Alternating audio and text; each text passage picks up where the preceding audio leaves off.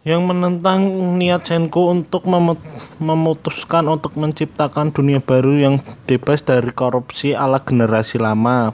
Kejadian tersebut meningkat menjadi perang batu antara kerajaan ilmu pengetahuan pemimpin Senku yang mendapatkan sekutu yaitu suku manusia yang merupakan adalah keturunan ayahnya dan lima astronot yang kembali ke bumi.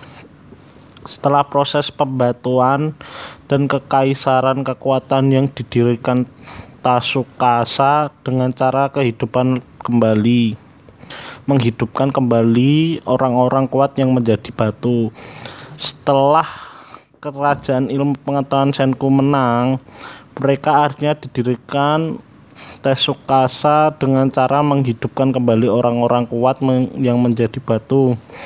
Setelah kerajaan ilmu pengetahuan Senku menang, mereka akhirnya menghadapi mas, musuh baru. Hmm, pembatuan. Hmm.